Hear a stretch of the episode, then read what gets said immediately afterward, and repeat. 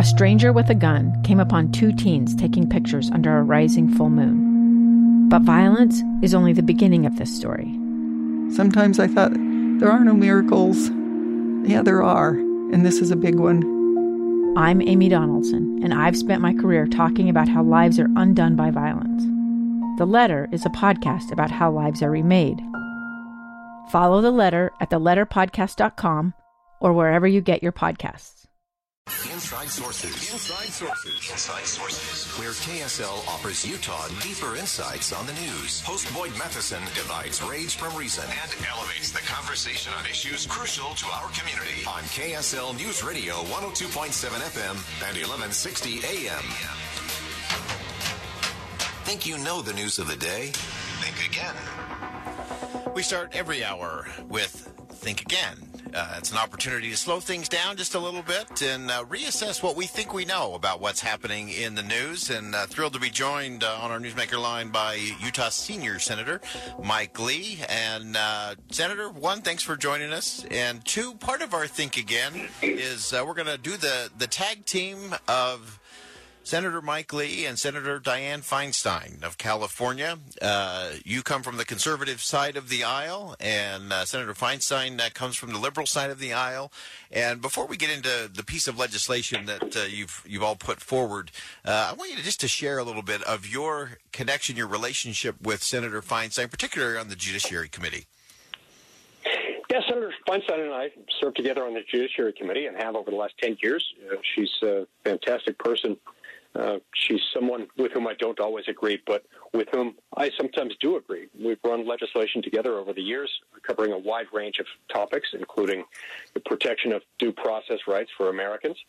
And, and now uh, we're introducing legislation dealing with uh, this awful 50 state patchwork quilt of licensing laws that needlessly and quite unjustly burdens military members and their families, sometimes present, uh, preventing service members from uh, reenlisting and others pre- uh, preventing spouses from entering their desired field in the first place. Yeah. This is wrong, and Senator Feinstein and I have teamed up yet again to fix this pressing problem. Yeah, it was it was one of the great things that I saw in Washington was uh, the the two of you again that people if they were just looking at the surface would say well those two would never even speak to each other but there were numerous times on the floor of the Senate where one of you would cross over to the the other side of the Senate chamber uh, to have a discussion particularly as you mentioned Senator around areas of due process rights and and some of those critical pieces uh, as it relates to this new bill that you have introduced uh, let's break that down just a little bit in terms of military spouses and licensing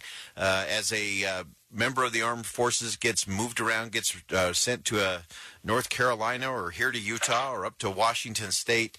Uh, describe to us what often happens to a spouse that may be working in a different field.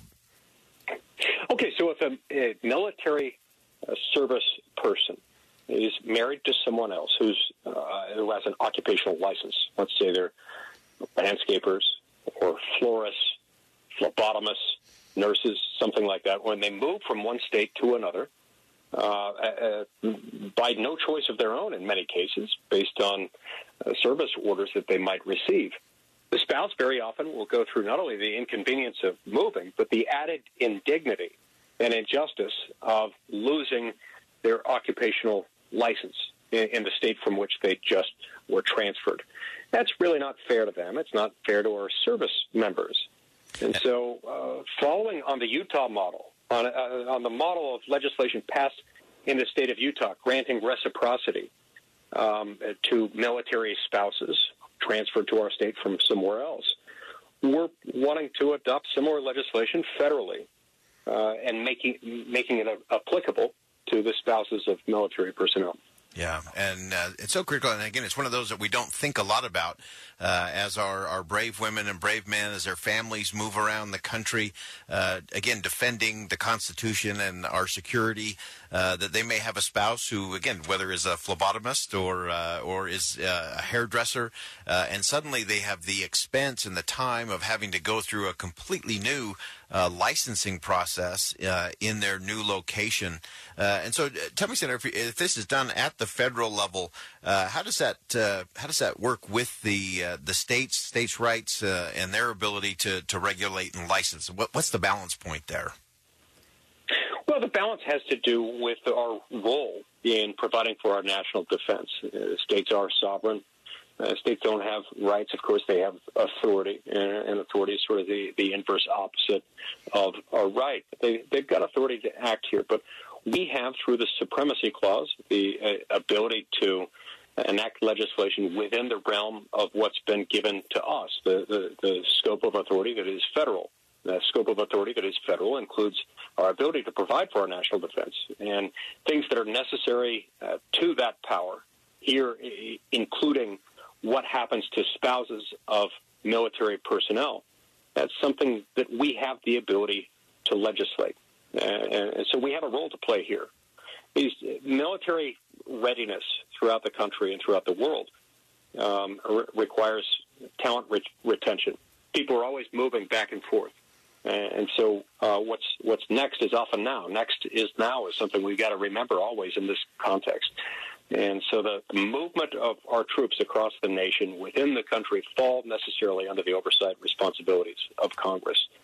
And so, under this bill, in order to get this reciprocity, uh, a license has to be in good standing, and the spouse in question must still comply with the host state's standards of practice, discipline, and fulfillment of any continuing education requirements. And we think we've struck that appropriate balance here, and that's why I'm uh, proud to introduce this this really important bipartisan legislation with my friend and colleague Dianne Feinstein. Uh, fantastic. Uh, Senior Senator Mike Lee uh, joining us on the line today. And again, this is one of those that impacts Utah families, especially Utah military families. Uh, is a good example of both the Utah model uh, and how you can get things done in a bipartisan way. So it's a, it's a good one for us to all think again when we think that nothing can be done in Washington. It clearly can. can. Senator Mike Lee, thanks for joining us today. Thanks so much, Boyd. Good to be with you. All right. Uh, again, that's Utah Senior Senator Mike Lee. And uh, uh, this is one of those, again, think again. You, you think you know something uh, or you think you've got something pegged.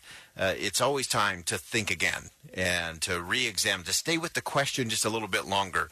Uh, and so I, you know, I watched Senator Lee and Senator Feinstein work on a host of things uh, relating to due process in the in the Judiciary Committee, uh, and there's a lot of that. There's a lot more of that that goes on in Washington than we ever hear about. And so we wanted to feature that both because it's a good piece of legislation, uh, impacts all of those who work in our military, who serve in our military, and their spouses, as it relates to licensing as they are moved and deployed back and forth uh, to keep those families intact, to keep those uh, businesses and job opportunities open uh, for all of them. All right, we're going to go ahead and step aside uh, for a quick commercial break. Uh, when we come back, we're going to move to uh, Scott Howell, one of our favorite guests, is going to join us. We're going to talk about what comes up next in the uh, proposed development of the old road home site in downtown Salt Lake City. Stay with us. A gun in the face. Then all of a sudden, they all kind of lined up. They pointed their guns at me. And this is the point where I thought, I'm going to die today started two years of horror for an American in Venezuela. They said, You need to give us your phone and get ready because you're coming with us. I'm Becky Bruce, and I spent a year researching and piecing together Josh and Thamy Holt's story about their ordeal in a notorious prison. That's when everything started to turn bad. We had another pound on the door. Boom, boom, boom. And there was the police once again. You can binge all of the episodes of Hope and Darkness on KSLPodcasts.com or wherever you get your podcasts.